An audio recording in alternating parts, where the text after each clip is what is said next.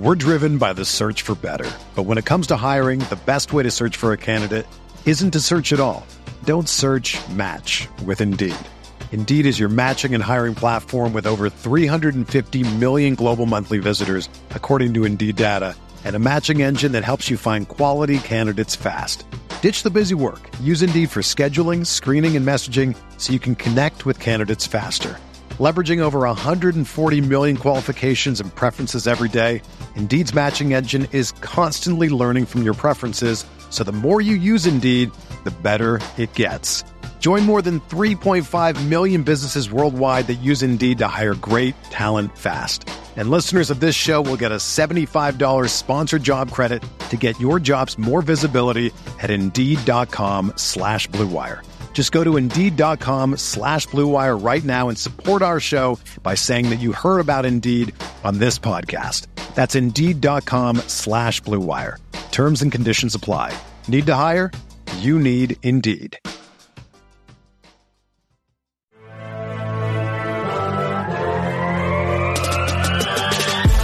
Twenty minutes a day, 365 days a year. Is the Pack a Day Podcast.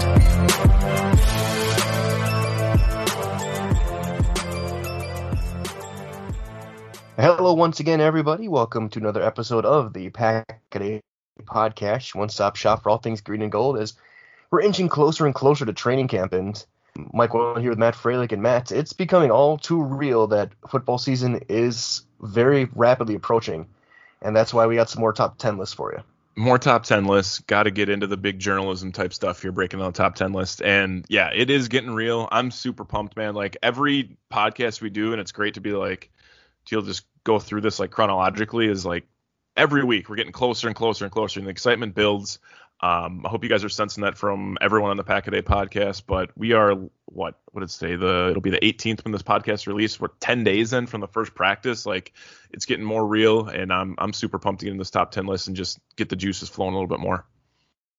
For sure, and we will be talking about ESPN's offensive top 10 list. We'll have six positions to cover over the next however long it takes. I mean, last week was a little long. I'm sure this one might be a little bit as well. But of course, follow us wherever you can find your podcast, your favorite platform. We will be there on Twitter at Packaday Podcast and follow our YouTube channel with the work that Andy's done. It has been great, and we're glad to keep bringing you guys podcasts every single day and YouTube videos every day as well. It's been a joy, and we hope to continue as long as the world is still functioning. So that being said, let's jump right in. Let's start with offensive tackles. Mm-hmm. You got our top 10 lists. Again, this is compiled by scouts, coaches, personnel people, whether we think they're intelligent or not is not our decision, but Jeremy Fowler's one who wrote the compilations of these lists, so we'll jump right in. The number one offensive tackle, according to ESPN, is Trent Williams of the 49ers, jumping up from number three last year. Mm, took took a year off after the fiasco that was his career in Washington at the very end, and all that stuff that happened with his medical. And he didn't miss a beat. And San Francisco got a steal not until they had to pay him. Mm-hmm. Now we'll see how that goes because he got a $138 million extension at age 32, Unreal. which could age well, could age not, depending on him. It could be Andrew Whitworth, and it could be some other guys. But when he is on, Trent Williams is an elite Hall of Fame level left tackle. Hundred percent, super athletic. I, I, and he's done it in two different spots now too. Um, you know, did his time with the Washington football team. Now he gets to play for a little bit more competitive team out west. But I have no problem with Trent Williams being number one. And then we get to number two, and it's everyone's favorite, David Bakhtiari.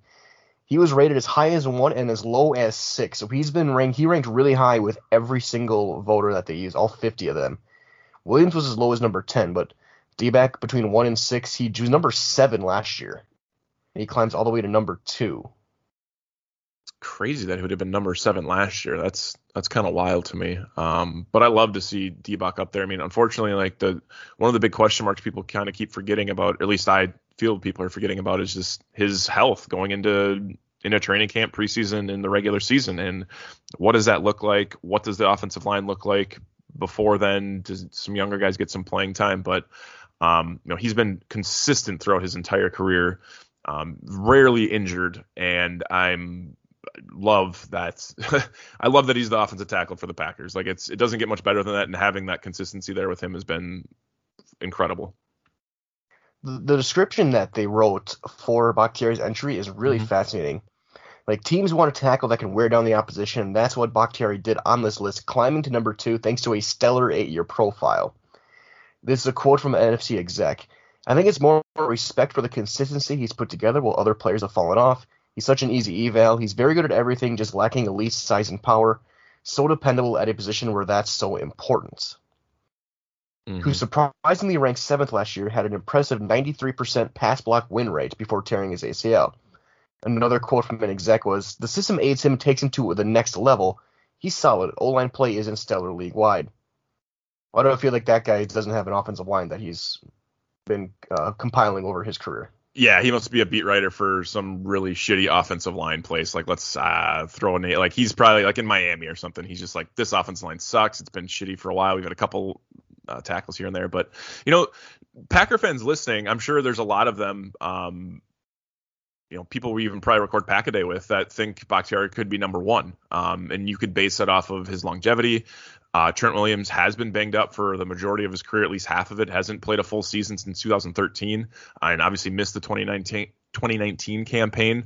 Um, but I think his athleticism gets him to the top. That being Trent Williams. Um, but I would, you know, I it's it's so tough because there's so many offensive linemen that just have such a great offense or a great quarterback that they're able to protect, so it makes their job a little bit easier. Um, but I'm okay with him being number two. Number one would have been great, but that's that's totally fine with me.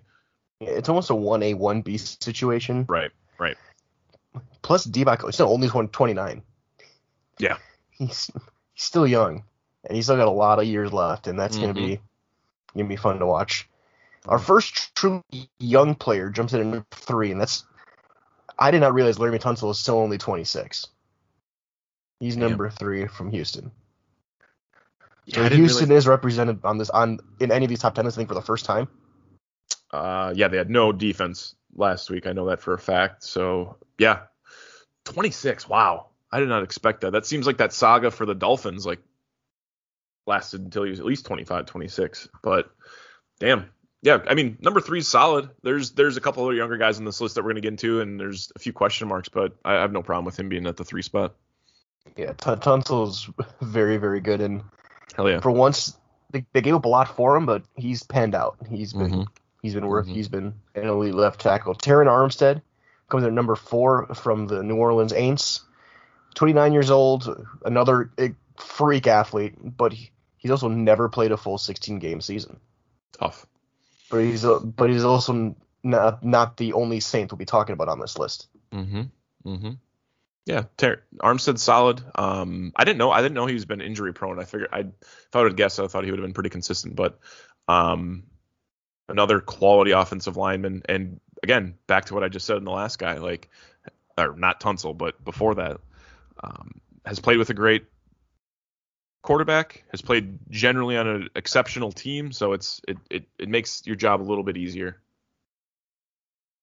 Then number five was Ronnie Stanley for Baltimore, who was number four last year. Mm-hmm. Uh, he's tw- another guy, 27. He's a good player. He's had he's had a he's a really solid pass blocking left tackle. Coming off a big knee injury though, he only played six games last year. Right. But when he's he's another guy where he kind of fell in the draft. Mm-hmm. I think there might have been some injury risk, or I don't know what the concern was why he fell in the draft. Whether it was the fear of Notre Dame tackles, I don't know. But he did drop a little bit, and Baltimore definitely got a steal with him. Hundred percent. I thought Ronnie Stanley actually should have been a little bit higher.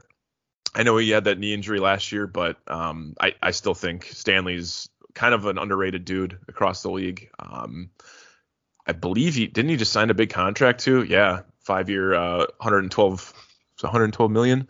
Not too bad. Um, but excuse me, it's an ankle injury too. But like, yeah, I, I think Stanley honestly should have been higher. I probably would have bumped him up and maybe dropped Armstead down or maybe flip flop him and Tunsil. But Stanley's really, really solid. And I feel like, you know, with the personalities the Ravens have had for a number of years, you rarely you rarely get into their offensive linemen. They've had a really, really solid offensive line, which has let them, you know, be versatile in this transition period with Lamar Jackson, that that predominant running game. For sure, and I think also as we're reading through this list, I think the top five at every position we for the most part agree with. Yeah. But it's the the second five where the debates really begin and it's really fun. Definitely. And that includes right here with Mekhi Becton at number six. I- And someone had him as high as number two. crazy. And the That's first crazy. line is Becton is the classic eye test guy. Watch him move and become a believer. At six seven, he's got yeah, he's got all the athleticism, all the traits you want. As a AFC scout said, he's got Hall of Fame traits. He's also playing on the Jets. And Yeah. he and he had some really good and some really bad moments as a rookie. And with these types of lists, and we talked about it last week, they kind of skewed younger, or to to Mhm. some guys like, and that could be happening here where they're seeing what he could be instead of what he is. I Right. think he very well could be the number six tackle in the next year or two, but is he right now, especially with some of the names still that we haven't said yet? I mean, let's just go under the assumption they're trending younger with this list. There's still a dude later on this list that I think is better than him that was also a rookie last year.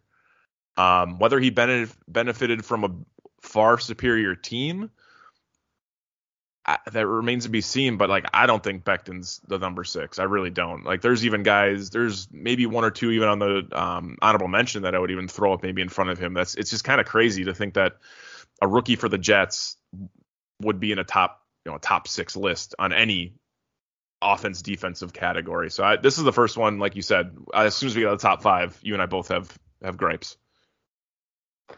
And num- the number seven, and this is another one where it's kind of you either love him or hate him, and that's Taylor Lewan in Tennessee. Mm-hmm. I personally like him because I, I saw the stuff he pulled when they were at uh, cheering on the Nashville Predators in the NHL Oh, yeah. a few years ago. Yep. And he had him and his teammates shirtless chugging beer, do pulling their best Bakhtiari in a hockey rink. Mm-hmm. But another guy who's who was hurt, but he plays nasty. He's physical. He is going to get in your face. And this is an, an offensive line coach's quote. He's a nasty player. He will do all the extra stuff to piss people off. I think he gets in people's heads more than anything. Long individual plays with a motor. That's Taylor Lewan. Yeah. He is the enforcer of that Tennessee offensive line, and they definitely missed him last year. They've they've gone nine and thirteen in games that he hasn't played. Good stat. Really good stat. Good prep. That's um that's huge. And yeah, he is a tone setter for them for sure. He gets out in space. He's not afraid to mix it up with guys. He's kind of that he's kind of like a personality the Packers have always wanted for a number of years on their offensive line. I think they have a little bit of that with um, Lucas Patrick, but you want Taylor Lewan's one of those guys also super athletic, but like if you're playing against him, you hate him, but if he's on your team, you absolutely love him. And I, think he is between him and Trent Williams, probably two of the most athletic guys on this list we've talked about. Becton's probably up there as well. But um, I'm a fan of Taylor Lewan. Number seven, I'm not so sure about just because he's missed a bunch of games in the last three years. I want to say it's like 20 games, 16 games, something like that. Um, and but like you said, super super valuable that team going nine and 13 without him. And number eight, and here's that other rookie you were talking about. It's Tristan Wirfs in Tampa Bay. Only 22. He a spectacular athlete. He tested ridiculous. I know Mhm. coming into the draft. Came in, they moved him, put him right at right tackle day one, and he fit in immediately. He is. He reminds me a lot of Ronnie Stanley. He is so technically sound and so consistent that he's not going he's not going to beat himself and that's going to make guys like Tom Brady feel comfortable with him out there. I just don't understand how Wirfs is behind Becton. I I don't get it. I, I don't know what to do. I'm not sure.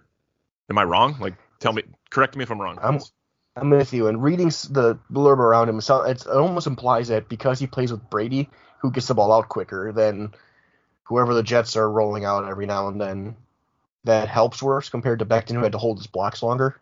Mm-hmm. But Wirfs, and even here it says Tampa Bay is ecstatic that Wirfs fell to him at 13 last year. He had a better rookie year than Becton, but many voters prefer the upside of the Jets tackle. This isn't this So isn't a, like a draft list. This isn't like a like Who is like the what, best tackles? right? Like what the hell does that even mean? Uh, yeah, I I don't agree with any of that. I think Wirfs could make even a case for a top five. Uh, probably not because he's a rookie, and I'm gonna stick with that. But I, there's just no way Becton's better than Wirfs in my opinion. Agreed. Number nine is Tyron Smith from the Cowboys. He was number one on this list last year. and he someone still ranked him number one, and someone actually didn't even vote for him at all. He's 30 years old. He's missed a ton of time. Mhm. He hasn't played more than 13 games since 2015. Missed 14 games last year with a neck issue. But if if he can't be on the field, are you a top 10 player? And neck issues are no joke, especially for an offensive lineman who's played nine nine years in the NFL at this point. uh, unfortunate for the, the Dallas Cowboys. I'm not going to give them too much sympathy, but they've had a couple linemen who have been absolutely exceptional and just had injuries or really odd, um, you know, health concerns going on. Tyron Smith, dude, like he's an absolute mauler, just an absolute beast of a human. And if he's healthy, that's awesome. Like they're really, really good. But like you said, he hasn't been on the field consistently at all. He's constantly injured, constantly banged up. Um, you mentioned since 2016 hasn't played a full season. Last year missed majority of the season, only played two games. I I think Tyron Smith is. I thought he was going to be one of those like decade great offensive tackles when he came into the league, just because I think he went about his business the right way. He kind of just set the tone for that offensive line when they had that full kind of revamp for that entire offense post Tony Romo and he's been super super solid for them. Unfortunately, like he's been he's been injured, nagging injuries, like you said, neck injury. Um, but again, one of those super athletic guys that with him, Lewan, Trent Williams, extremely good when healthy and on the field. But I, I've always been a fan of Tyron Smith. I think he plays the game the right way and um, has been a huge asset to the Cowboys that seem to have personalities that get in the limelight, and he sticks out of it. For sure. And then moving on to number 10 is a guy who I actually got to meet uh, back in the spring. I got to interview him, and he was one of the nicest players I've ever interviewed, and that's Ryan Ramczyk for the Saints. Mm-hmm. Of course, Wisconsin native, Stevens Point guy. Shout out. Uh, was at he he was at a Spash football game. That's why I got to interview him. He was visiting, and then he just signed his giant ninety-six million dollar contract. Love it. And even here they list that they were surprised that he was number 10 after he was number 8 last year. And they said the voters didn't knock him his performance, they just went for elite talents and emergences of guys like Wirfs and Becton occupy two spots that moved him down. This is the quote that I think describes him perfectly. Never makes the same mistake twice. A guy might get him on a move, but Ramczyk will make the adjustment and will never get beat after that just a really good player who makes the necessary adjustments. It's not always pretty, but he gets the job done and is incredibly dependable. Love that.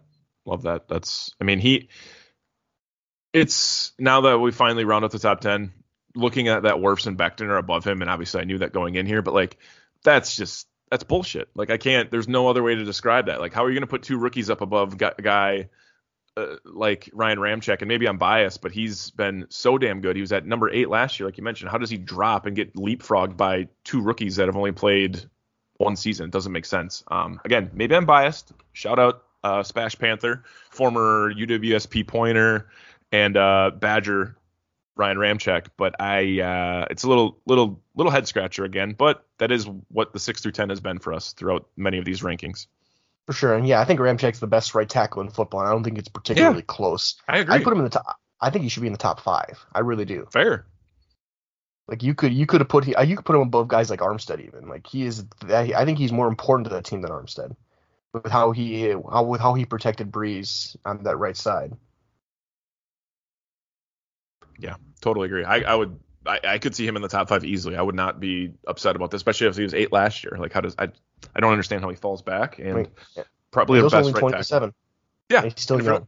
Right. So if we're going with the youth thing that we're saying and like the projections, like you would you would think that would help his cause, but what do I know? And then just a quick rundown of the honorable mentions. Dion Dawkins came in next from Buffalo. Again, an underrated player. He's been pretty good for them, and he's been he was a huge part of Josh Allen's emergence. Mhm. Lane Johnson at number 12. Just again injuries. Jack Yep. Conklin at 13. Mhm. Another a great right tackle. Garrett Bolles at number 14 for the Broncos. And struggled really. His first few years were terrible, but he had a great Awful. year last year. Mhm. Duane Brown, a veteran guy, is he's 36. Yeah. Is next for Seattle. I forgot. I didn't think he was that old. Yep. And then Orlando Brown Jr. for the now in Kansas City, a former Raven. Now coming then Taylor uh, And then honorable mentions were Taylor Moton for strength and physicality from Carolina, Cam Robinson for the Jaguars. Shout out Jacksonville for getting something on here. Braden Smith at right tackle for Indy, and then Taylor Decker rounds it out out of Detroit. So Not there bad. are your offensive tackles. Not bad. Not a big fan of Garrett Bolles. I don't feel like he's very uh very likable uh by the majority of people. Um Lane Johnson, really big fan, like you said, injuries. Orlando Brown, didn't realize he went to Kansas City. That's an I I remember him going there. Just months have passed since he he signed, but that's an incredible grab for them. But I mean, it's it's crazy how many great offensive tackles. And I use great kind of loosely. I don't like to throw that word around too much, but there are some really great names on this list. Um, even guys that are in the honorable mention list that just have battled offensive, you know, battled injuries at that offensive line position. That's that's what that position is. You're running into dudes all the time and pushing them over. You're you're going to be banged up. For sure. So let's move inside. We'll go to the interior offensive line. So we know guards and centers are interchangeable apparently to scouts, so we'll Yeah. just go through it. Mhm. And there will be a Packer in the top 10, which we'll get to when we get to him. Everyone knows which player we're going to be talking about. Quenton Nelson for the Colts, though, comes in at number one. He was number one last year. He was either ranked number one or number two by every single person who voted. And he had the highest number percentage of first place votes that any player not named Aaron Donald. Nel- Nelson's been great, and he's only 25. He is the gold standard at guard. Yeah, this is a slam dunk. I have no qualms with this, and the he's made that offense better. He's made that team different, and there's really some other guys that we'll get to later um, that it just they benefit from Quenton Nelson, and he's he's a stud. Slam dunk at the number one spot. Well, so he had a he had a 79% run block win rate that led all interior linemen. He was 95.5% pass block winning, which was third among guards. That is just absurd. And he and he, It then is. he's got that mean streak. Mm-hmm. He Mm-hmm. he's a guy you build around. Another guy you build around is Zach Martin, who came in at number two from Dallas. And anywhere between one and number four, he was ranked. He's he's 30, but he has been much like Nelson, another Notre Dame guy. He has been elite from the first time he put on pads in the NFL. Yeah, and we talked about Tyron Smith earlier. He's been a part of that that that line of offensive linemen for the last you know four or five years plus. He's been super solid. Um, kind of surprised to see him at number two. I just feel like you know getting up there in age, like you mentioned, he's 30. There's some other guys, but overall, I'm not I'm not too I'm not too upset with. it. I think he deserves it. Yeah, For sure, four All Pros in seven years, and he's he's been the anchor of that of that Dallas line. Mm-hmm. Number three was kind of surprising for me, but I do a guy who I think has been underrated for a long time. Yeah. And now he's playing on the franchise tag yet again because Washington does not pay people. Mm. That's Brandon Scherff. super underrated. Like people, I, I'm sure people are listening to this that don't even know him because you know, you know Morgan, or excuse, yeah, you know Morgan, Morgan Moses. You you know you remember Trent Williams. They've had a couple really really gritty offensive linemen besides it, but Scherffs is kind of just a super slept on dude, and to see him at number three is kind of shocking. Um, but you know, number five pick in the 2015 draft, he's been solid from day one for, out of Iowa, and um, it, it's great that he's actually getting some recognition because these guys in the trenches don't normally get that. And yet again, Iowa, not maybe not O line U. That belongs to a team in the state we're residing in, Mm-hmm. but they got to be up there. oh yeah, they compete. They they crank some out. Number four, and who is our top center, and that's Frank Ragnow from Detroit. I was surprised that he was rated the highest center in the NFL.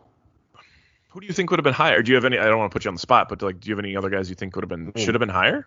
There's a certain former Packer who is currently playing out Yeah, west.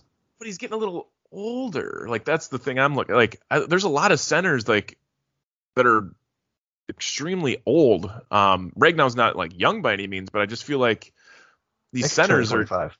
yeah, like the these centers are getting older and older, and I don't know. I, it is shocking that he'd be number one, but I think it just like like I said, it just shows like all these like you got the Rodney Hudsons of the world, the Jason Kelce's, the you know, Travis Frederick, who I kind of loosely mentioned earlier, the Pouncey. Like there's guys that are just old that have been in the league that are solid, but they're just not to the same youthfulness and aggressiveness as Ragnow, and Ragnow's really really solid. For sure. It's also just also seeing weird that the best player at a certain position is also a Detroit Lion, which hasn't happened since Megatron, probably. Uh, yeah, fair. Maybe Ndamukong Suh, possibly. I don't know if that might, that that might be a stretch there, but yeah, good uh good for Ragnow.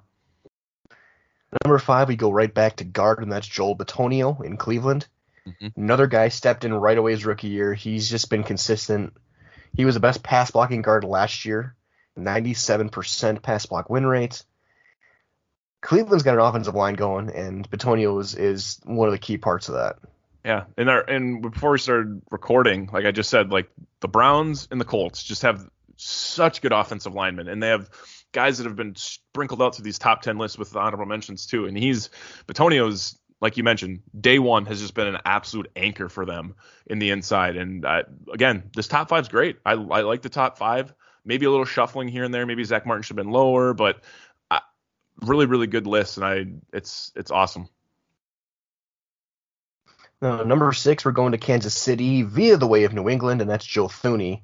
Again, another guy we forgot that the Chiefs completely revamped their offensive line this offseason. Thuney got $80 million from Kansas City, where I'm still trying to figure out where they have the money. But he goes to number five to number six. But another guy who's really developed in the New England system, Thuney has really gotten great. And Kansas City, where Orlando Brown may not be the best fit for them, but Thuney, I think, is going to fit in well. Yeah, Thuney's going to be very, very solid for them. They've struggled with interior offensive line for a number of years. Um, just what I've seen, they're not going to have an issue with Thuney. Hasn't missed a game in five years. Very, very solid. And one of those names where you're like, wait, who's that? Kind of like the Brandon Scherffs. Like you're like, oh yeah, I know about him, but like it's just like, like a name that's just kind of thrown out there. But um, yeah, like you said, revamped offensive line for the Chiefs uh, could be dangerous for the rest of the AFC and the entire NFL. But uh, it'll be interesting to see how they get those pieces to fit. But I, I think Thuney's properly ranked at six. And so let's get to the Packer. Number seven, Elgton Jenkins. Love this that he's getting the recognition he deserves. He was an honorable mention last year. He was ranked as high as number two by a voter this year and as low as number 13. I want to punch that person. and the quote for Elgton Jenkins is he is considered a rising star and will anchor the interior line after Corey Linsley's departure. Just a, a two word quote from a high ranking NFL official he's outstanding. An AFC defensive coach, really good feet and anchor with ideal size. He pass protects better than most interior players.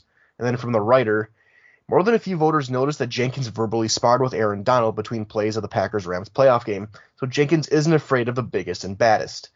Jenkins also can play all five spots on the line, which teams covet. He's he has played pass block snaps at guard center and tackle in 2020. Elgton is a rising star. Elgton And- Jenkins is awesome. He Like- I'm not looking forward to paying him in a few No. years, and he's going to get a lot of money, and he's going to deserve every bit of it. But whether it's at guard or center, most likely guard now that they have Josh Myers, he is the next great Packers guard. it took a while for this new regime um, to hit on a guy with this versatility, and they've always trying to grab guys with a lot of offensive line versatility. And this is the first guy where they've absolutely nailed it, and I don't, I think it's exceeded expectations. Like it's it's unreal. I think paying him might work out okay, depending on how Bakhtiari's career transitions, and they really don't have any other offensive linemen there. They're gonna have to pay unless some of these young guys emerge that they've invested you know, draft equity in. But Elgton Jenkins is an absolute maniac. Like he's so damn good. And when they drafted him, I was like, what the hell is this pick? Second round, like that's you don't want this kid. And yeah, he's a freaking stud. And if I would have known this coming out that he could play all five positions, I would have definitely not um, had that such a jerk reaction. But he's he's incredible. Number seven. I mean, he's a he's a smash to be top five next year, if not higher. So I'm um shout out Elgton Jenkins and um love that he's in, in the green and gold because he's starting to actually get that respect around the league, which he he's much deserved. For sure. And of course, Mr. Jenkins, if you ever want to come on the Pack a Day podcast, let us know. Yeah, But I, I remember I remember when he got drafted. I think I was on the Pack a Day live stream that we were doing on draft day because I was there for that one and the Jace Sternberger pick. Mhm. And everybody talking, oh, maybe they'll take DK Metcalf, maybe they'll take this guy, this guy, and, and even two years later, it's like, why did they take Metcalf? Because they took Jenkins, who's the better player. Right. He Yeah. he has he's an elite guard already, two years in. hundred percent. Number eight, Rodger Saffold in Tennessee, 33 years old. Again, uh, went from uh, from St. Louis slash L.A. slash wherever the Rams are at this point to Tennessee, and that Titans offensive line really stepping up. And Saffold, the veteran of that group. This is the third name we've already mentioned for offensive line for them. Like it's crazy. Uh, maybe there's even a fourth that I missed, but Saf, I, I I'm surprised he's at number eight. Um, I, there's a couple guys later on this list I think could get there, but especially since he's a little bit older. But Saffold's been solid forever. Um, he was on some really, really, really, really bad Rams teams and has been able to break out of that. And they, he was part of that kind of that transition period where they were able to make a Super Bowl run. But all in all, Rodger Saffold, he's a little bit old, so I'm surprised he's there, but um, been very, very consistent for over a decade. And talking a little bit older, Rodney Hudson at number nine, now in Arizona at age 32. Wow. Again, for, forgetting some of these linemen are moving around. Mm-hmm. spending a long time in Kansas City and then in Oakland slash Vegas slash mm-hmm. Jerry or Al Davis world. Yeah. And this this is a, one of my favorite quotes of all of these lists. And as an AFC defensive coach added, when I found out Las Vegas was trading guys like that, I was like, why did we get him? He still has something left, at least two to three really good years. Right. Yeah, I he's solid as hell, but again, I just this is only the what the the second uh, center on the list, um, deservedly so. And we've mentioned some of these centers are getting a little bit older and retiring, or just not to the caliber they once were. Hudson's one of those guys, kind of on that you know 32, like you mentioned, but um, really really good, solid dude. He's played with different teams, like you mentioned, and he's he's always gonna hold it down in the middle for you. He's always gonna add kind of just he's got some intangibles for, for him down at the center position.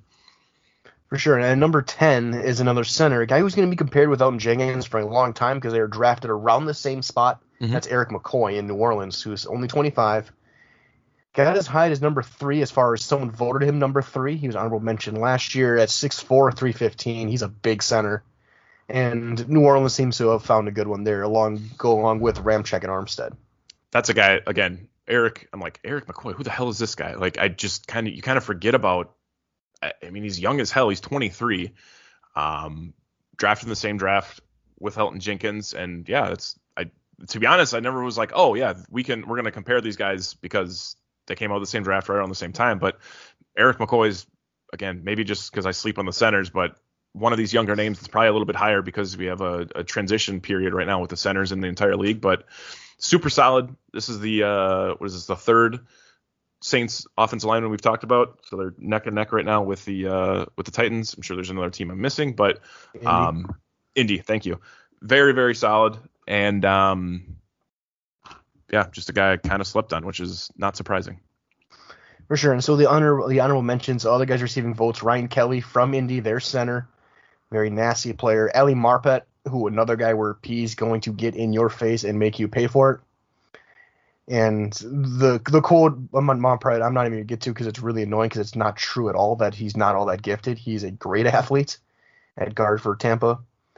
Wyatt Teller in Cleveland comes in on the honorable mentions list. Corey Linsley comes in at number 14 for the Chargers. He's and they said he's gonna be great for Justin Herbert uh, as they turn into Green Bay offensive line West with Bryan Bulaga out there as well. Mm-hmm. Brandon Brooks comes in Philly at 15. Ryan Jensen for Tampa Bay comes in next to center there.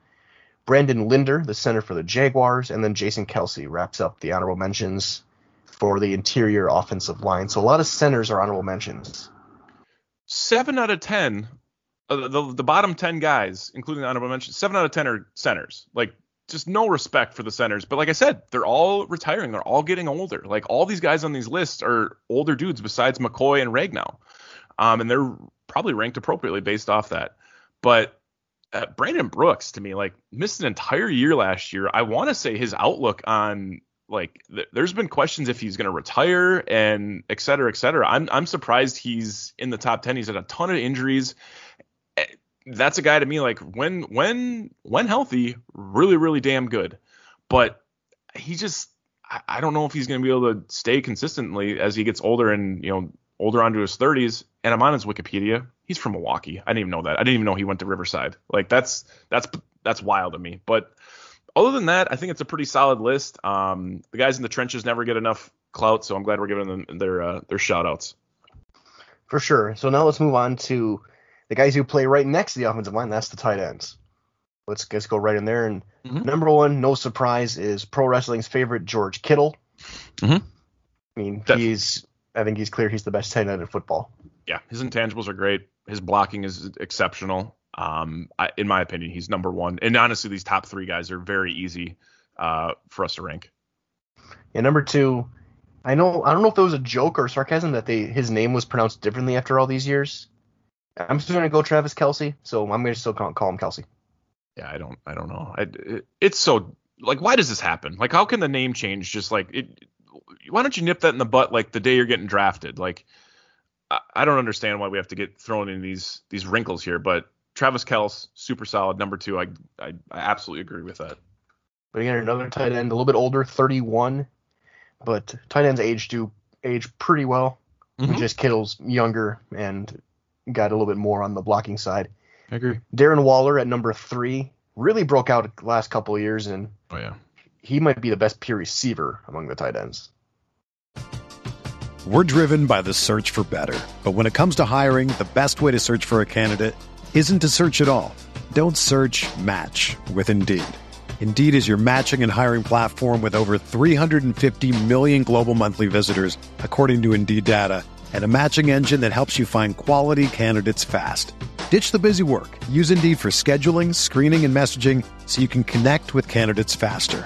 Leveraging over 140 million qualifications and preferences every day, Indeed's matching engine is constantly learning from your preferences, so the more you use Indeed, the better it gets. Join more than 3.5 million businesses worldwide that use Indeed to hire great talent fast. And listeners of this show will get a $75 sponsored job credit to get your jobs more visibility at Indeed.com slash Blue Wire. Just go to Indeed.com slash Blue Wire right now and support our show by saying that you heard about Indeed on this podcast. That's Indeed.com slash Blue Wire. Terms and conditions apply. Need to hire? You need Indeed. Hey, it's Kaley Cuoco for Priceline. Ready to go to your happy place for a happy price? Well, why didn't you say so? Just download the Priceline app right now and save up to 60% on hotels. So, whether it's Cousin Kevin's Kazoo concert in Kansas City, go Kevin, or Becky's Bachelorette Bash in Bermuda, you never have to miss a trip ever again. So, download the Priceline app today. Your savings are waiting. Go to your happy place for a happy price. Go to your happy price, Priceline.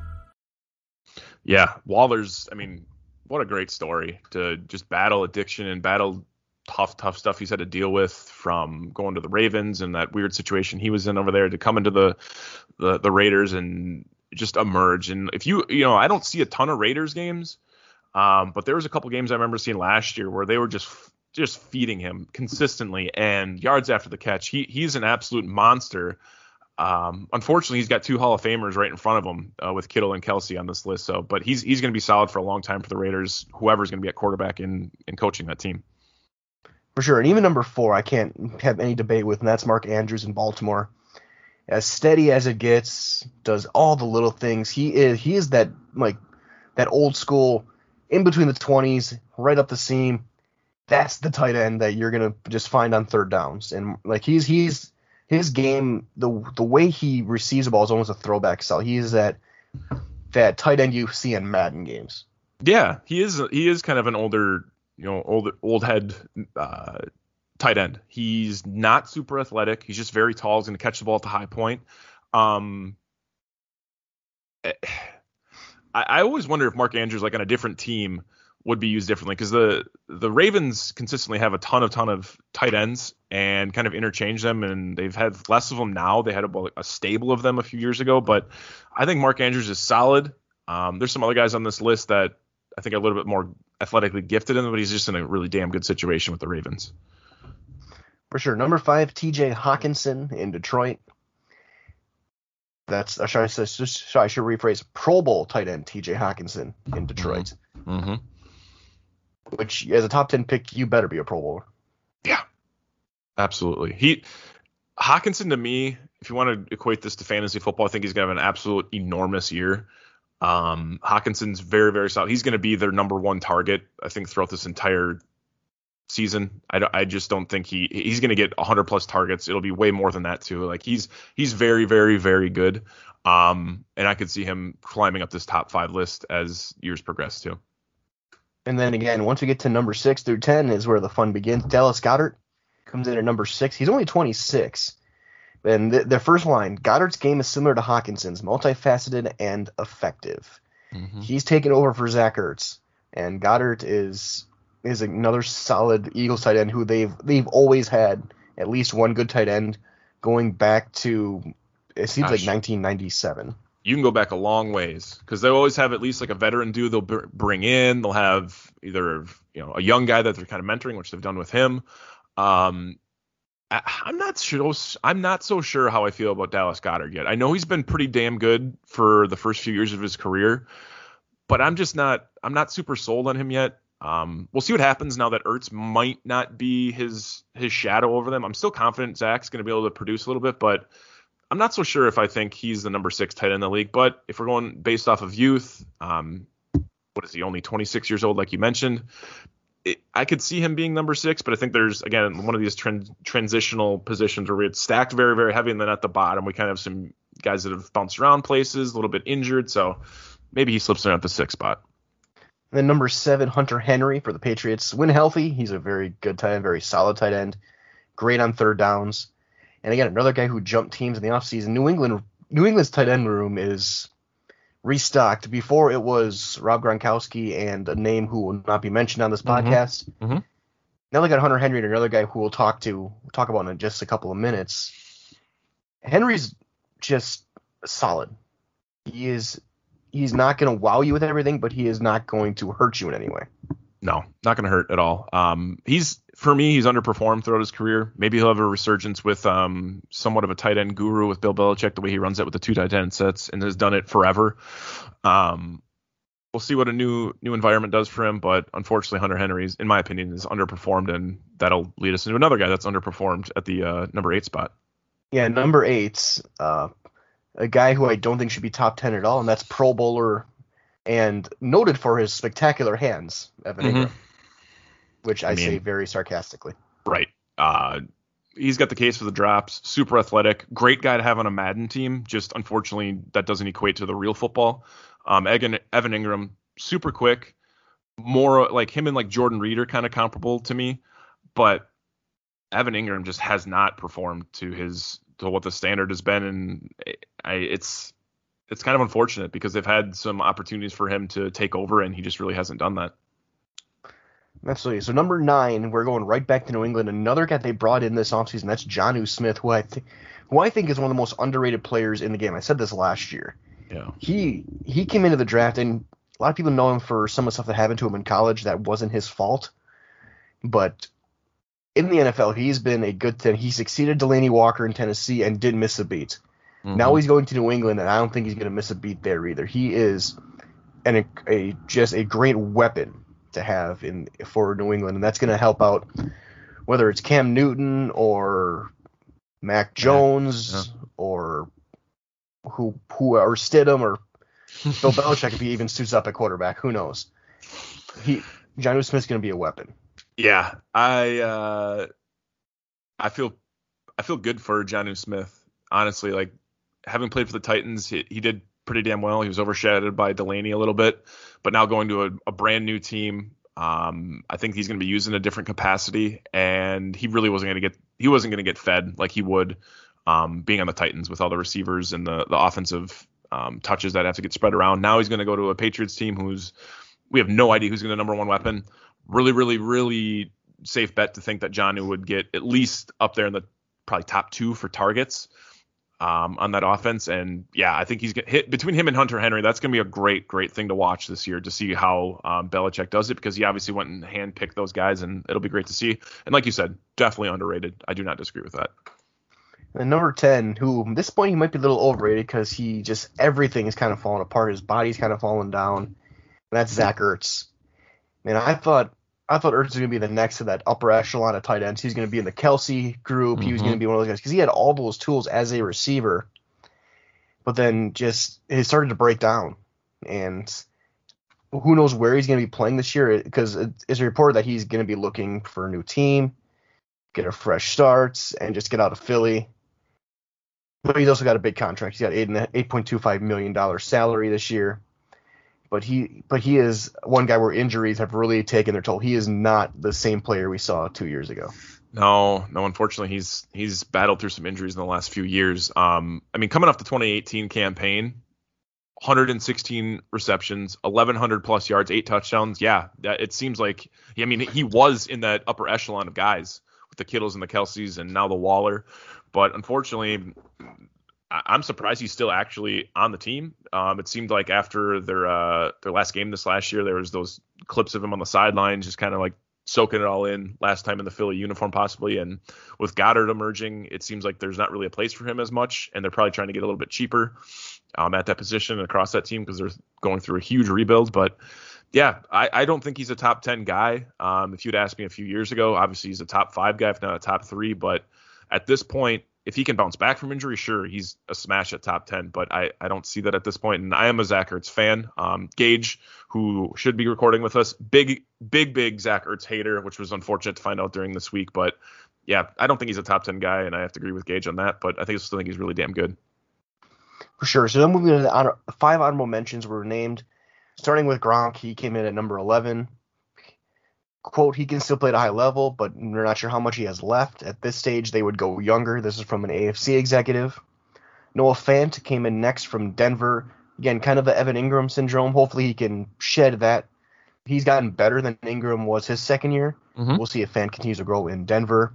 Mike Gesicki, another kind of underrated tight end in Miami, really kind of broke out last year. Another huge target with his size, and he's he was really good at contested catches. It was incredible last year.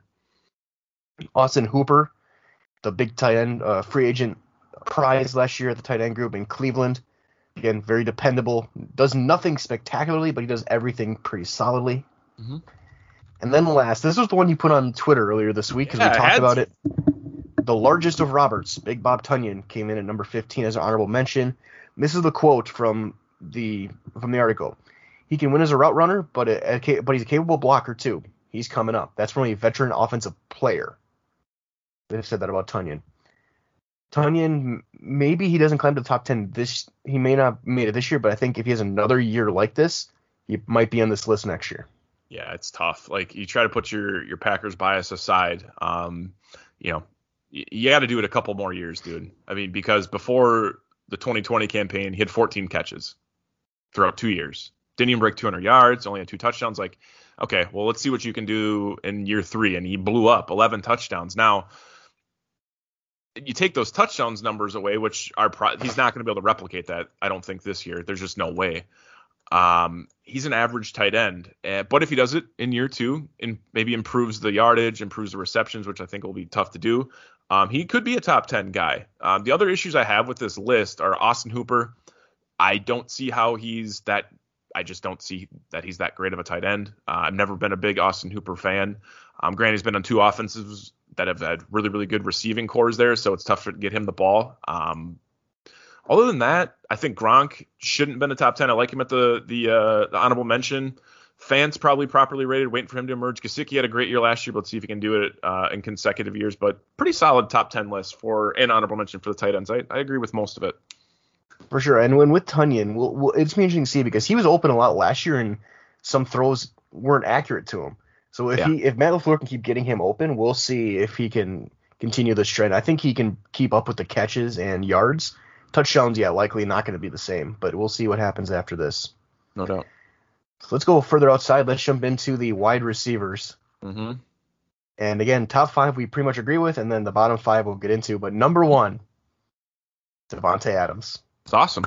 It's glad to get his respect. I think he's one of those guys where if he's not one, he's two, and anything outside of that, you're an absolute idiot. And I think just what he can do with the route tree, his break off the line is there's only a couple guys on this list that can do what he can do getting off the line. Um, love to see the respect for Davante Adams, and um, unfortunately, the contract that he's going to get at some point is going to be stupid. Uh, but it sounds like he wants to stay in Green Bay, um, contrary to popular belief out west. But uh, love seeing Davante at number one. It's awesome. Again, we say stupid in the best possible way, Yes, yes, as in yes. he's going to get a lot of money tons of it. with a lot of commas. Mhm.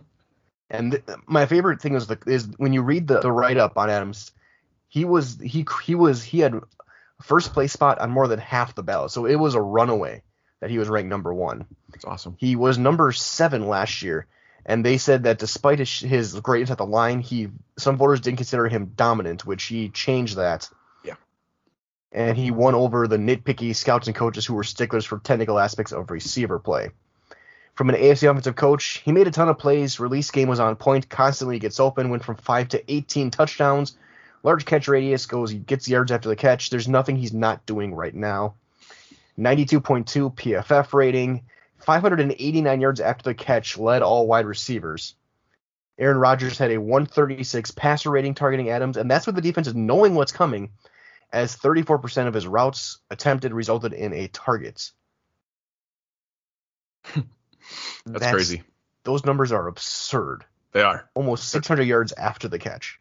They're unbelievable. Um, I, Davante's just so damn good, dude. And like, I've never been more wrong on a player. Like, I was in the camp of like, uh, I think it was was his rookie year or second year in that Arizona game where he kept dropping the damn ball. I was like, get the hell out of here, like get rid of him. And I, have never been more wrong on a Packer, and I've been out, outspoken about how wrong I was about that. And now he's the number one receiver in the league, and I think that's I don't I really don't think there's much of a debate at this point. No, and that's one where I can I can probably say that I was never in that camp. I was always a Davante Adams guy because I remember that his rookie year when he had that crazy game against Dallas where he shook that's Yep. uh, I think uh, safety out of his out of his jock strap, Mhm. and I realized yeah the next year he definitely had the drops, and I was never among the Janis should be over Adams guys. I always. But I'll admit I was wrong. Like I thought Dayton Jones was gonna be great. I, I was a fan of the Brian Braun pick, but I was always a Davante Adams guy, and I will I will take that one with me forever. That I, that I that I stayed with with number 17. Shut up. Number two receiver DeAndre Hopkins in Arizona. Thank you, Bill O'Brien. Of course, the hail mary play. He was number three last year, but I mean the top two are pretty locked in. It's it's got to be either Adams or Hopkins at one. There was no debate between any of the anyone else besides those two. Unfortunately, this being a podcast and no video format, you can't see my smile when it comes to DeAndre Hopkins. DeAndre Hopkins is my favorite non-Packer in the league, and it's not even freaking close. I've loved Nuke forever because he's been on absolutely horrible offenses pre Cardinals and did so much with so little at the quarterback position. I'm a huge fan of DeAndre Hopkins. I have been forever, and I look, I, I'm so happy that he's in a great offense that hopefully is going to utilize him the best with Kingsbury and Kyler Murray, et cetera, et cetera. But Hopkins at number two is is justified. I think there's a case that could be made with a couple receivers later down that could have been the t- number two spot. We'll get into, but big fan of Nuke and love to see him at that two spot behind uh, the Packers number one. And then the number three, I'm glad he's he- here, number three, and also that he's no longer in Minnesota. Yeah. And that is Stefon Diggs. And this is another one where I'm very proud of my, my prognostication skills. Where I was in college when he was drafted, and I was doing a podcast with my friends that, who I broadcasted games with down in college, and Mhm. we were talking about who do you think is going to be a big steal on day three, and I said Stefon Diggs. Good job. He was banged up in Maryland, had some injuries, kind of underachieved. He goes to Minnesota and he immediately becomes a top tier receiver. He goes to Buffalo and that game steps up even more. He he is a big reason why Josh Allen got number two in MVP voting. Oh, like he, I mean, Stefon Diggs was stupid last year. He let, what did he leave the league in um, yards and catches, I believe, something like that. Like it's, it's unbelievable. Um, now, similar to a couple guys we've already mentioned um, at the tight end position, let's see if you can do it two years in a row. I mean, he's he's very very good. I think he's a really really great receiver. They obviously have utilized him except way better than I thought they would um, with a second year quarterback and an offense that had predominantly has never been that dynamic, being the Bills. But if he can produce like he did this last year, I mean, he's going to solidify him spot in that top five for for years to come. I think there is some regression there. However, they're they lost weapons. Uh, I believe Cole is Cole Beasley still there. Uh, John Brown is not. So he's going to have an opportunity to take over. Um, but he he really blew the doors off all of his stats previously. So we'll see if he can do that in, in his second year with uh, Josh Allen. For sure. And the one thing that I think will help him is that his kids, from a bunch of quotes, is that his competitive demeanor and the Mhm. ability that he has to to up his level of play in big games. And he practices, and another from an AFC coordinator, he practices like every day is game day, and he's known for that, and has a knack for getting open. Love it. Uh, num- number four, Tyreek Hill. He was number five last year over in Kansas City. Hill embodies where the NFL is going a motion and movement player with elite lateral change of direction and sneaky physicality. Yeah, he's the fastest player. He's the fastest receiver in football. He's small, but he just gets open. And say what you want about all the other aspects that don't involve football with Tyreek Hill. On the field, he is a great receiver right now. Yeah, he's exceptional. Unfortunately, he's so damn fast. That's all people ever think about him. They don't give him the respect that he's a super physical guy, can go up and catch the ball, even though he's super, super short. Um, and this is the dude I was mentioning. Like, I feel like Tyreek Hill could be slotted anywhere in the top five, really. Like, he, you could, you could put him over Adams. I think what Adams can do with everything at the receiver position makes him that much better. But I could easily see him being at number two spot. Um, but he has benefited from an incredible, credible uh, quarterback position. But Tyreek Hill, I think if he wasn't so damn fast, people wouldn't think ah he's just a burner because he's not. He does so much with the football, and he's it's wild to watch defenses try to tackle that guy because at one moment you think you have him, and then he's 60 yards the other way for a touchdown. So um, Tyreek Hill is a game changer, and yeah, it will be interesting to see how teams continue to evolve their offenses around guys similar to his skill set. And number five is the veteran of the group, Julio Jones, age 32, which is amazing. He was number one last year. And he well, he dropped four spots. Teams say turn on the tape, you still see a unicorn, and this is an AFC exec. This is not an AJ Green situation where the play clearly declined. He is still that dude. Yes, he is, and now he's on what is now a loaded offense in Tennessee. Incredible offense. Um, number five seems tough for me. Uh, I, I just maybe I have some you know recency bias with the two years that he's had, where it's just kind of a little bit lower. They had that that that year where he had a lot of yards, and I think he didn't get in the end zone much. And he's just, I like Julio. I think he's a damn good player. Top five. He probably still deserves that because there's other guys on this list that haven't been consistent. I could see the number six guy actually leapfrogging him a little bit because I think he's super underrated. But Julio is still a physical specimen. Um, that comparison to AJ Green's fine, but like he's way more physically gifted than AJ Green. And AJ Green's a good football player, but Julio is just an absolute freak of nature, similar to what we saw in Calvin Johnson many, many years ago. And speaking of that number six guy who may jump soon, that's Keenan Allen. Keenan at 29 was number eight last year. He was rated as high as number two by people this year. Had another big contract that he just signed, and again, a guy who does a little bit of everything really well. Great route runner, big target, not the fastest, but again, Justin Herbert's best friend. Yeah, they're they're going to be good buds for years to come. Keenan Allen, dude, like the fact that Stefon Diggs is over him is kind of crazy when you think of what Keenan Allen's done and consistently throughout his his nine year career. Like he's he's so unbelievable, and I think he's just super underrated because he's not super fast. He is like Davante Adams off the line. Um, he gets an immense amount of targets in that offense and has through transitions from different quarterbacks, different offensive uh, coordinators, and different coaches. But Keenan Allen to me is is a top five hands down receiver. Unfortunately, he's not getting that love here, but I think it's just because he is super slept on and not super fast, and he does all the little things right, but nothing that really gets um, social media popping. For sure. And the number seven is one of my favorite couple quotes that I can't I want to read you guys, and that's Mike Evans in Tampa Bay. He's number 7 Mm-hmm. There's three really funny quotes. One, he was DK Metcalf before DK Metcalf from an AFC coordinator. From an AFC scout. I thought he declined in 19, but maybe wasn't playing as hard as he used to. He looked better this year. You don't realize how good he is until you really watch him and how consistent he's been. Yeah. He's a constant number seven or number eight on this list. Not a top five guy, but definitely a top 10. Doesn't do it for everybody, but he's the size of a tight end that can run, and that's rare. Then ano- the coordinator also says he reminds him of a bigger Steve Smith because when you watch the tape and you play him, he will downright want to fight you. Mm-hmm. He will get nasty with you. Don't get him angry. I love that.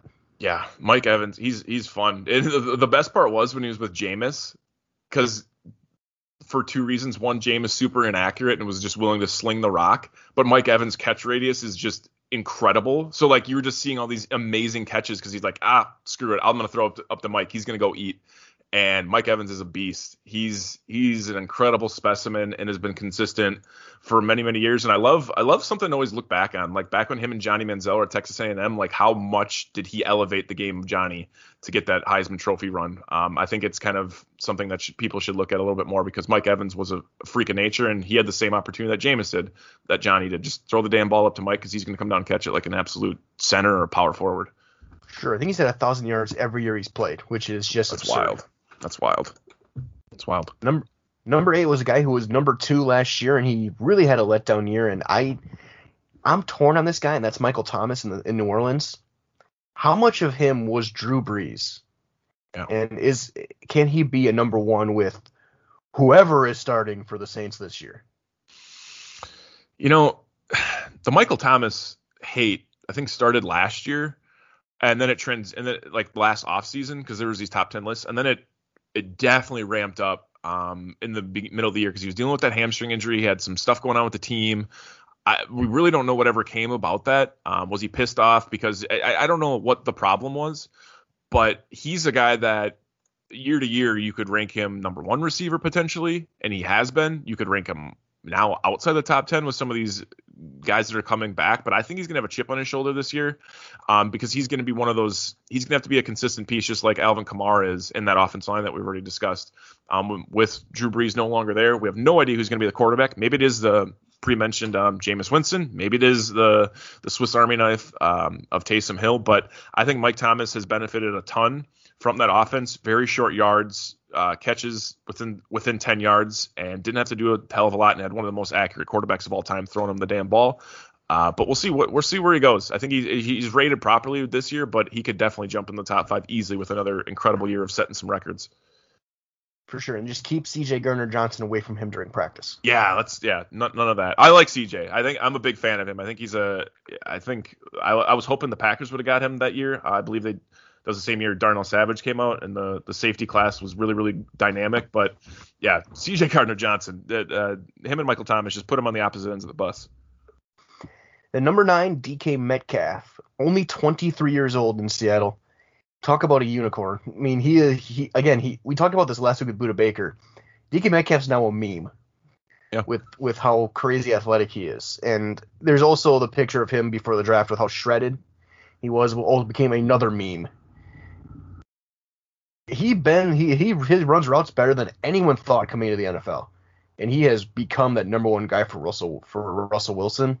And with Tyler Lockett on one side and him on the other, this this Seattle team might be getting older, but they still have plenty of weapons that they can use. No one has ever basically just said, "Shut the hell up," better than DK Metcalf did.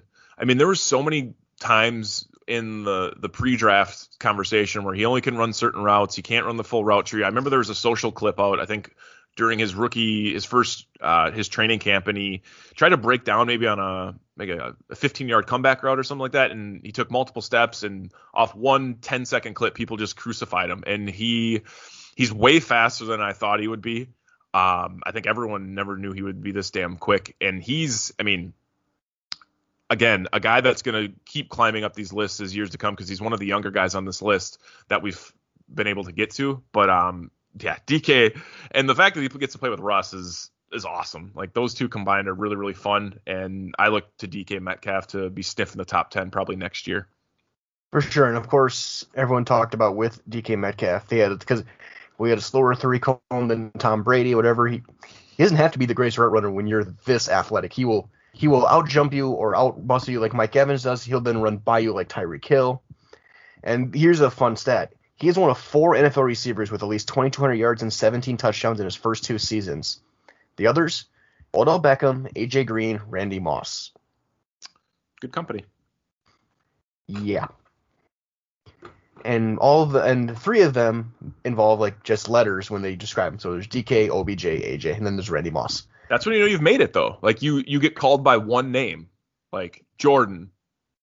Uh, that's the only one. Tiger, Gretzky. Like when you're just DK, like you you you've already got not- yourself there.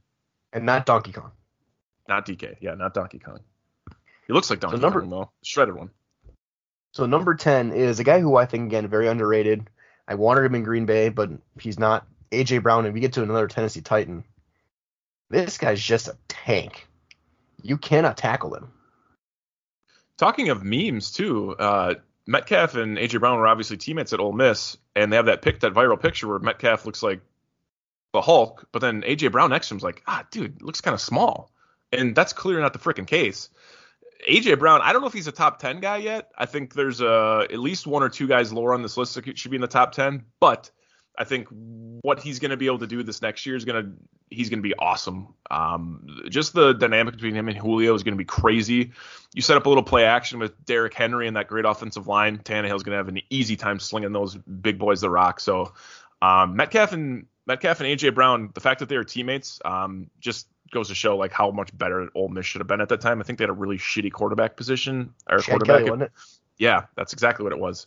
Um, but those two, man, they're going to be fun for a number of years and on really, really good teams.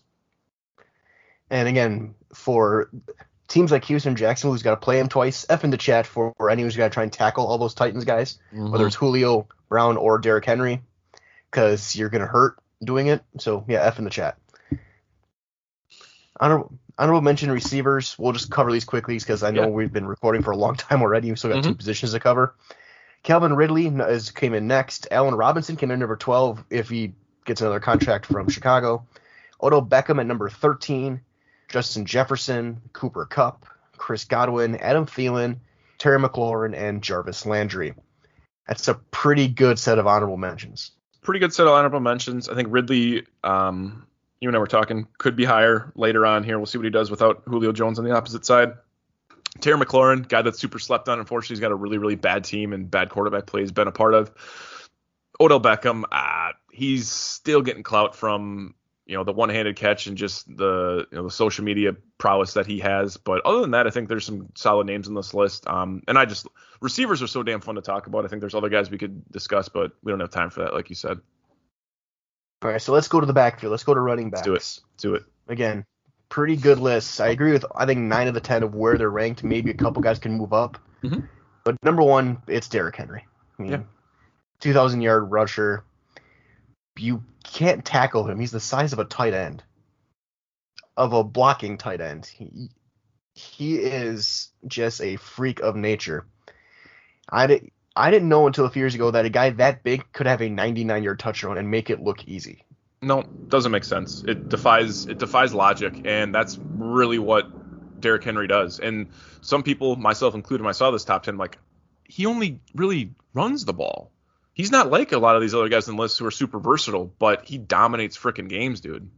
And you can't take him down. And if DK Metcalf and Budda Baker are a meme, Derrick Henry is a meme generator. Like he's creating memes every freaking game, stiff arming people, running for touchdowns, and he's just a viral clip anytime he gets the damn ball and gets to run behind an awesome offensive line we've already talked about. Yeah, this Titans team is gonna be fun. I don't know who's calling plays now with Arthur Smith in Atlanta, but they're gonna be a lot of fun to watch. And again, yeah, rest in peace, Josh Norman's career. Oh yeah, no more. N- number two, Alvin Kamara. Talk about receiving. Best Mhm. receiving back in the NFL. Yeah, And that game against Green Bay last year, I want to burn the tape because that was just absolutely absurd. I mean, it was was predictable able that to do. it was predictable it was going to happen, but never to the extent that it actually did happen. Um, Alvin Kamara, he's dynamic as shit, fairly consistent, rarely injured, and if he's injured, he's usually playing through it. Um, extremely, extremely good, and he's very, very young. He's going to be re- relied on a lot this year. Um, 25 years old. He's he is going to get so many damn targets. It's stupid. So if you're playing fantasy football, go get him because he's very, very consistent in a great offense. Gets to run behind an offense, great offensive line, and he's going to get fed. And, and a couple of fun stats also very quickly with Kamara. He is one of three players with at least 80 receptions in his first four seasons in the NFL. The other two guys are receivers, Michael Thomas and Jarvis Landry. And he also had his 9.1 yards per catch was the most among running backs with at least 50 targets, and it was also higher than Juju. Juju's an idiot. I had him on fantasy last year. He pissed me off, and he still pisses me off. But uh, that is kind of funny. But yeah, I think I think Kamara's he sniffs.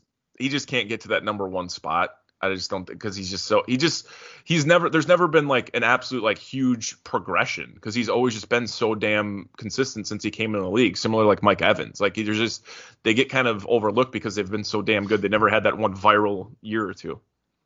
That and also Kamara also has always been in a committee Yeah. at running back. Yep. He's never had a thousand yard season rushing, Right. but he's but he's an all around back, which is huge. Mm-hmm. And it's also weird just seeing a, a elite running back wearing number 41. That's just Terrible, terrible number. Shout out Dirk Nowitzki, but terrible number. so. Number three is Dalvin Cook in Minnesota. Again, great, great back. Got signed. I was mad when he fell to the Vikings in round two. Yeah. but he can he he was great at Florida State, and he's been great in the NFL. Yeah. Uh, deals with injuries quite often. That's that's obvious, and many many uh, running backs do. He uh, but he's a dude that changes games, and like you said, going to Flor- going to the Vikings in the second round sucked because we knew if he was healthy, he was going to be really really good, and he has been really good. Um, super fast, tough to take down, and has been an integral part of that offense with uh, Kirk Cousins. I mean, single handedly beat Green Bay last year. Yep. Yep. 1500 yards, 1500 plus yards, 16 touchdowns. Like he's he he he picked up the slack with Stefon Diggs gone, um, and probably will continue to do so with the lack of offensive uh, talent they have um, on that side of the ball. For sure. Number four is Nick Chubb in Cleveland. Again, kind of broke out late. Uh, former second, former I think second round pick out of Georgia. Mhm. Again, can just consistent. He's his numbers when you look at it aren't going to cra- like be crazy, but he's going to get you five yards. He's going to get you a thousand yards. He'll get you double digit touchdowns, and he just he finds the hole. His vision is great, and behind that offensive line in Cleveland, he's going to get the numbers. Oh yeah, excellent. Um, always always getting positive yards. Like he's so like almost eclipsed a thousand yards every season. He missed in his rookie year by four yards, but he's really, really, really good. Had a little injury bug last year, which allowed Kareem Hunt to kind of take over. Uh, but yeah, Nick Chubb, maybe not a top four, top five guy. Uh, there's a couple guys we're going to get to later on the list, but um, that's going to be interesting to debate here. But um, yeah, I like Kareem Hunt, big fan of him. Or excuse me, I like Nick Chubb, big fan of him. Number five, and here we get to another all-around back. He's got to really bounce back from injury and not have fantasy owners be knocking on his door with torches and pitchforks. And that's Christian McCaffrey. Yeah, I don't know. I don't know if you can rate Christian McCaffrey this low. I just I know he's been injured and had, but he's went ball in hand. He's extremely tough to stop. I just think it's a little disrespectful to put him this low.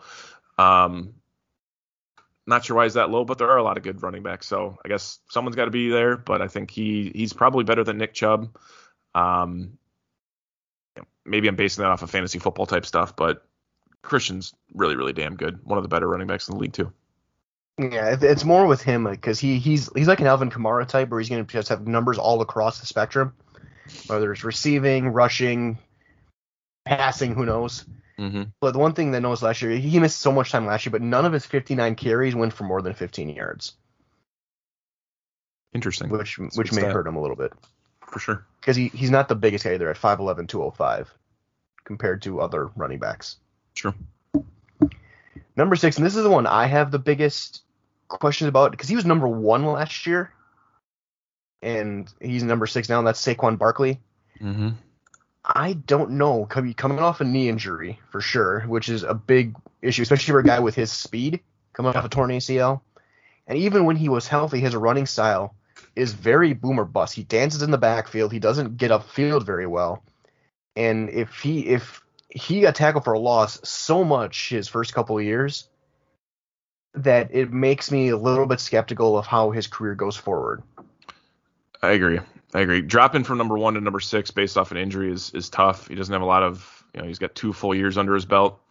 Um, unfortunately, he's got a shitty offensive line to run behind. That does not help him at all.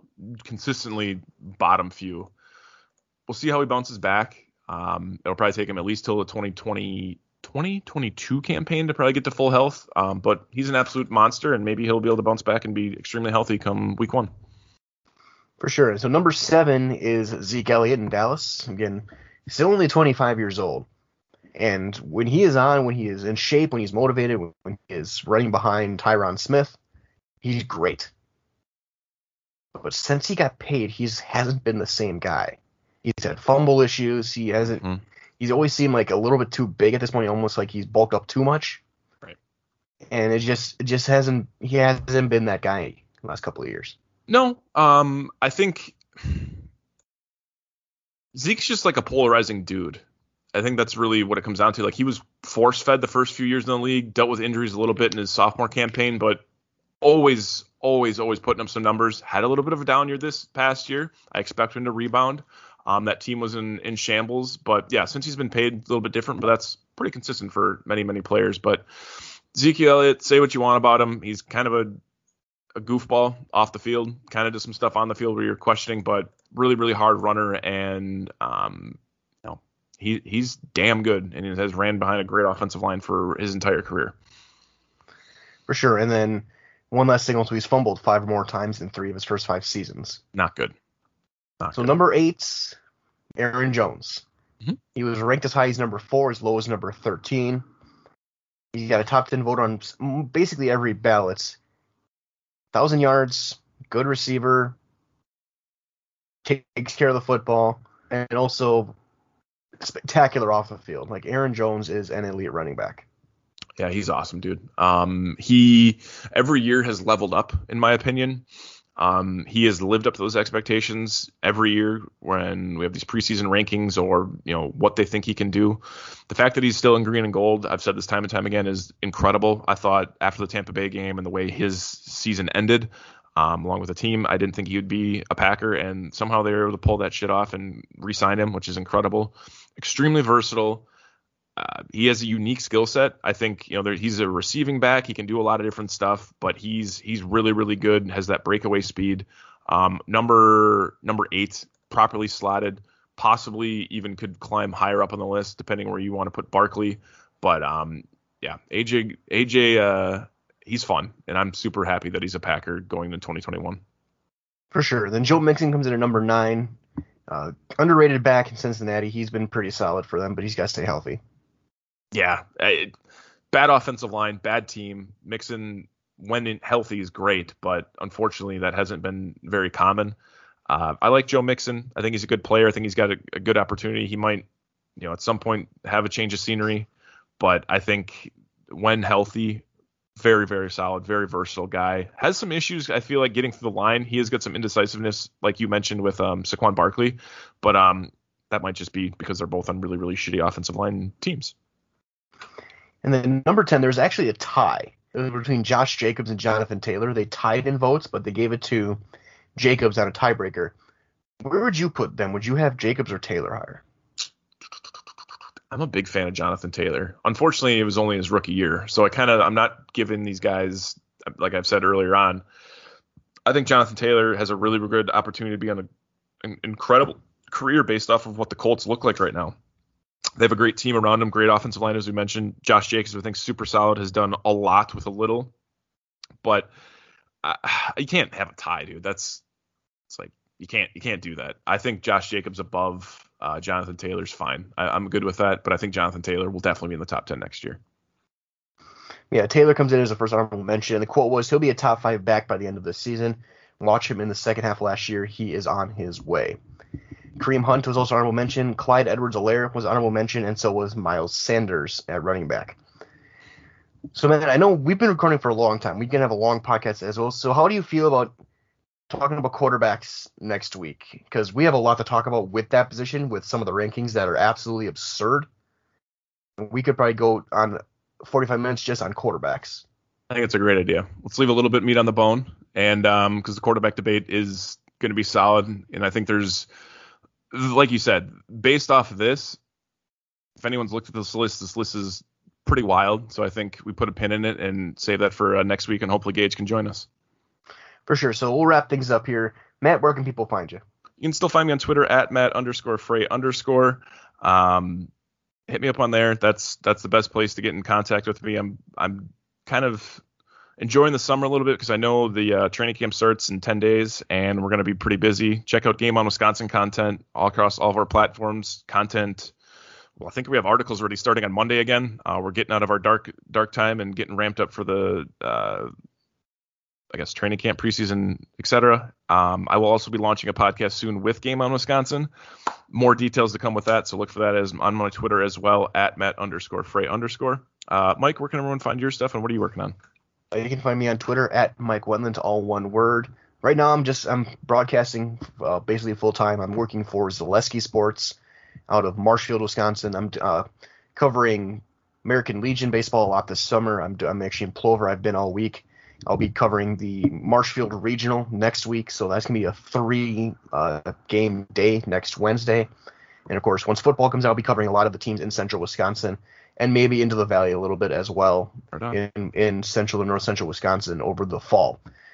But of course, find us as well at Pack a Day Podcast again on our YouTube channel as well at Pack a Day Podcast on YouTube and wherever your favorite podcast platforms are found as well. We will be there. And also give us a subscription, five stars rating. Let us know how we're doing.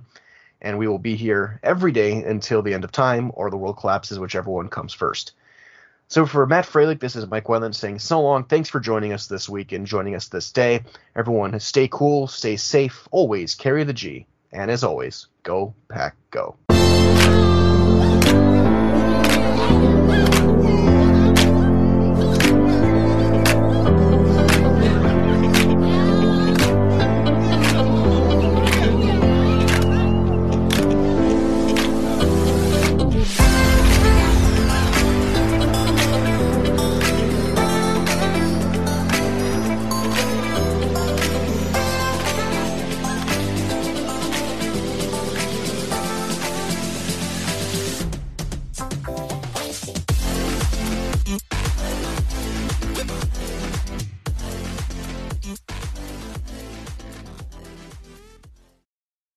Ones who work hard to ensure their crew can always go the extra mile, and the ones who get in early so everyone can go home on time, there's Grainger, offering professional grade supplies backed by product experts so you can quickly and easily find what you need.